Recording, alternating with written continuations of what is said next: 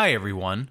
This week on Tiny Tales, we're going to be replaying two episodes. The first, a fan favorite called Kaput, followed by one of our personal favorites, Wings of the Mountain. Coming up next week, we will be releasing a special holiday episode with guest voice actors. You won't want to miss it, it's a lot of fun. We'd also like to remind you that Tiny Tales is having another writers contest. We're looking for stories of 1,000 words or less. The selected story will be turned into an episode of Tiny Tales and included in our Season 3 collection. Go to tinytalespodcast.com and click on Writers Contest for more details. The deadline is January 1st.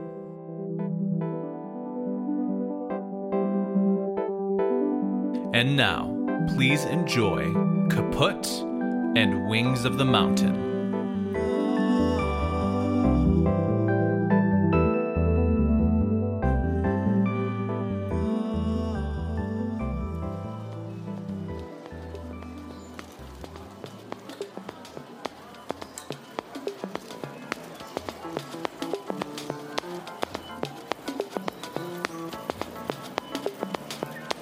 Ruined, doomed, kaput.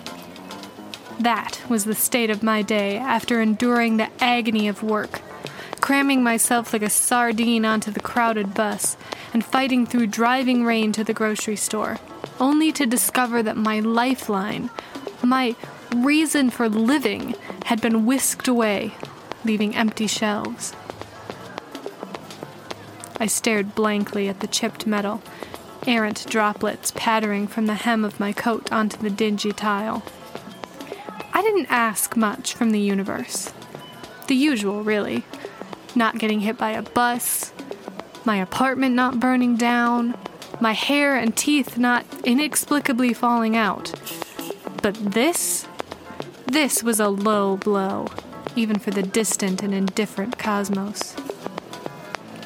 Excuse me, I flagged down the bleary eyed teen in a green vest, wheeling a cart of bread down the aisle. He slumped forward to lean on the cart, his head swinging to face me, which I assumed was as close as I was going to get to, Can I help you? Do you have any Oreos? He stared past me to the empty shelves. We're out. Could you look in the back? We're out, he repeated resuming his agonizing trudge down the aisle, one of the wheels on the cart wailing with each turn. I shoved aside the other, lesser cookies, hoping for a glimpse of cheery blue and the chocolate delights within. Maybe a packet nestled somewhere out of sight, waiting for me. Not just any Oreos either, the double stuff. All I wanted was to slouch on the couch with a packet of Oreos on my stomach twisting those little discs apart, numbing my mind with some inane TV and pretending nothing else in the world existed. That wasn't too much to ask, was it? The slouching teen reappeared, a blue packet in his hands. Here. My savior! But my hopes crumbled like a stale off brand cookie as he extended it to me and I tried to keep the disgust from my face, willing the corners of my mouth into a friendly smile instead of a sneer. These weren't Oreos.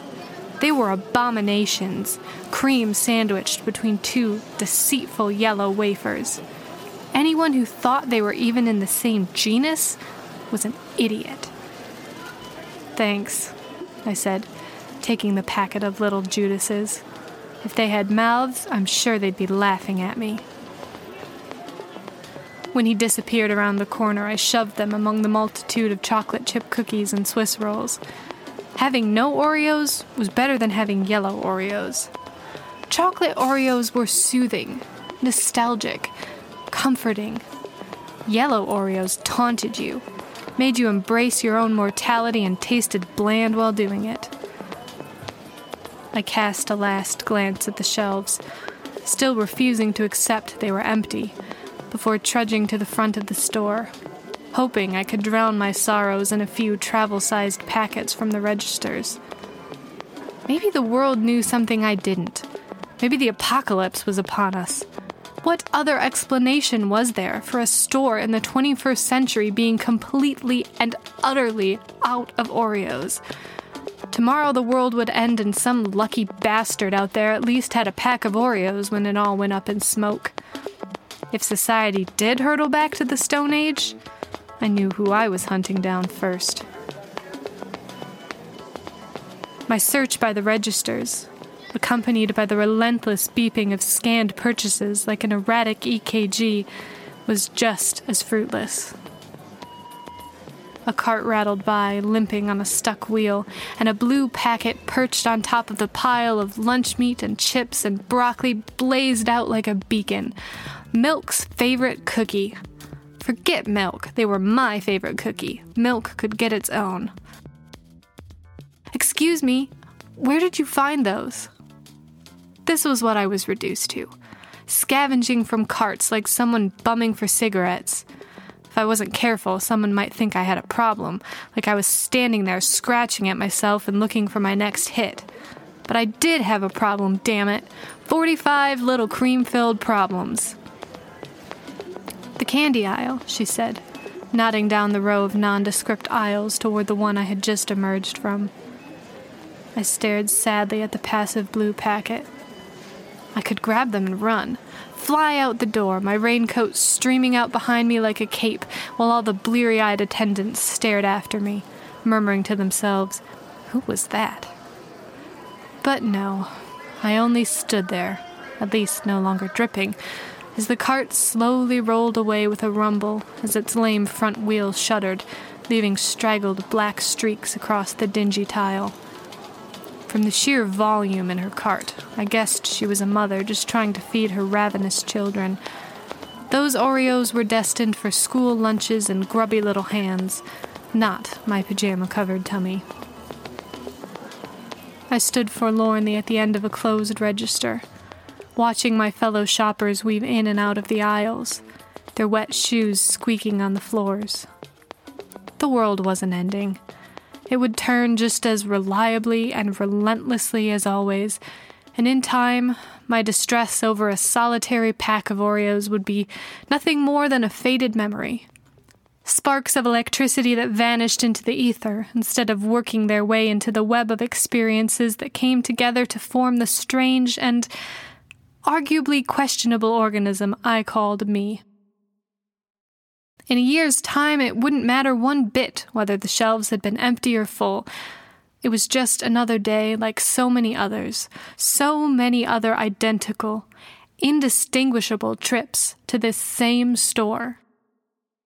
If anything, this should be a wake up call, a reminder that the real things in life weren't sold in packs on store shelves.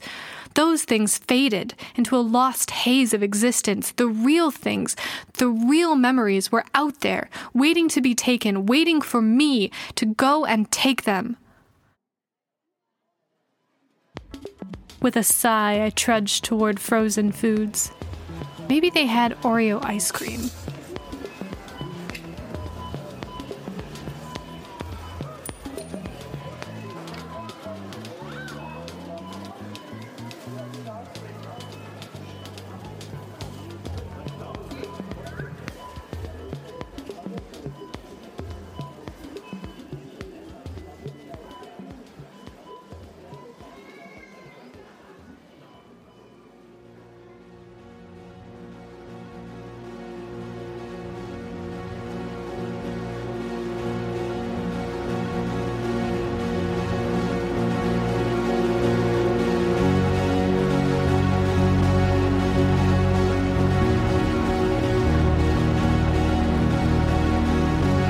Mountain rose out of the clouds. A silent island adrift on white sea billows, stained crimson and violet by the setting sun. Limbs shaking, weak from exertion, he dragged himself onto the rocky ledge. Jagged black walls surged up to the rugged peak looming over him. For three days he had climbed, driven by desperation clinging to the bare rock face as desperately as he clung to his last shreds of hope. Now, without wings, he could go no higher. Is anyone here? His voice shuddered against the rock, lost in the whining wind. The mountain stood silent. Please! A flurry of wings beat against the wind, and he turned to see a great bird, cloaked in scarlet feathers, alight on a boulder at the edge of the shelf. Golden talons gripped the rock, and golden eyes peered out over a golden beak. He knelt in the creature's shadow, cast by the setting sun. I come to make my plea to you, wings of the mountain. He fought to keep his shaking voice steady. I have heard that a request may be granted to those with the strength to climb and the courage to ask. He awaited the bird's response, but it only turned its head to fix its golden gaze upon him, and around them the wind wept against the stones. Please! he cried, beating his fist against the passive mountain. The bird clicked its beak, and he fell silent. Many come, it rasped, seeking power seeking riches. Peasants, beggars, kings, and lords of men come to make their pleas. Which are you? I have little gold and less power, but tell me your price, and whatever I have, I will give. The bird shook its crimson feathers, beating its wings and throwing its head to the sky. Its harsh barking cry reverberated off the mountainside. What use is gold to a mountain, or the word of men, fleeting as the clouds? Then tell me the cost. There is nothing I would not do. The bird examined him before turning to gaze out over the darkening clouds. Jump! I'll die, he protested but the bird gave no response. He stood, walking to the edge and gazing down to where the wind stirred the clouds. Frustration overwhelmed him. Three days he had climbed, three days wasted. I have scaled the mountain, he yelled over the wailing wind. I do not have time for riddles or tests. Tell me your price. The bird only stared to the horizon, feathers ruffling beneath the fingers of the wind, and his shoulders sagged in resignation. If I do this, will I be granted my request? The golden gaze turned upon him again. There is no courage in the asking, only in the taking. Staring into the gathering darkness, he willed himself to leap.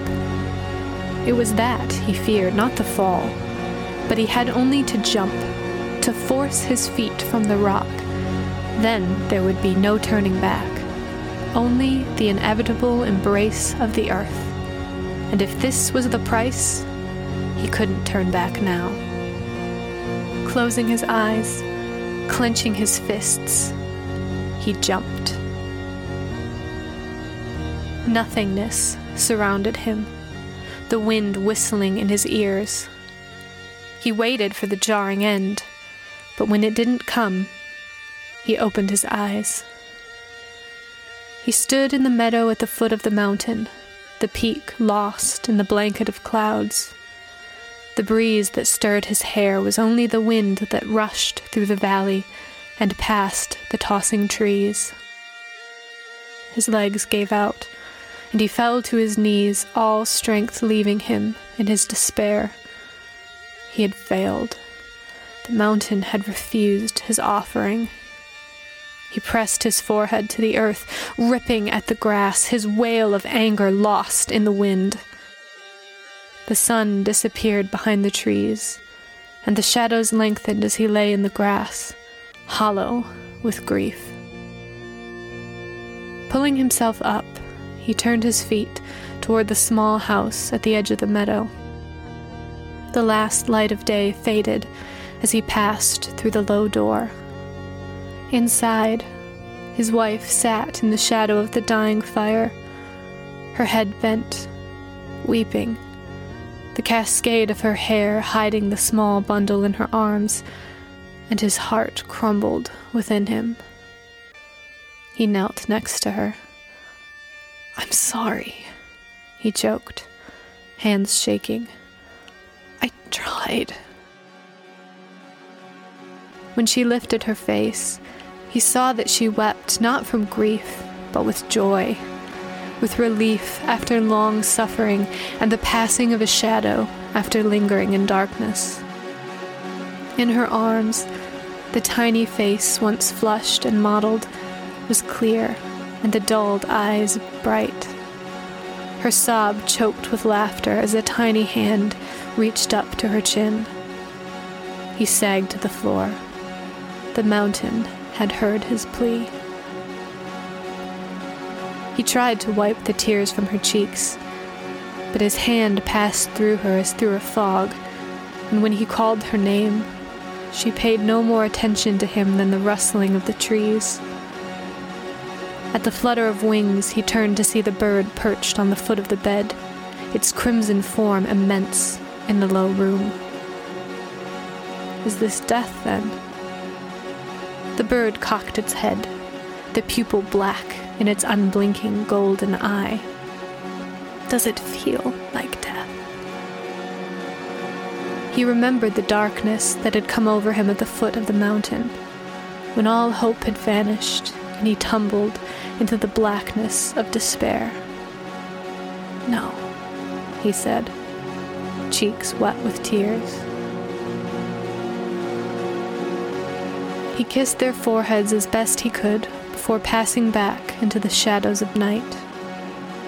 As he walked to the mountain, the great bird wheeled above him, glinting crimson in the moonlight, and behind him, upon the windowsill, lay a single crimson feather.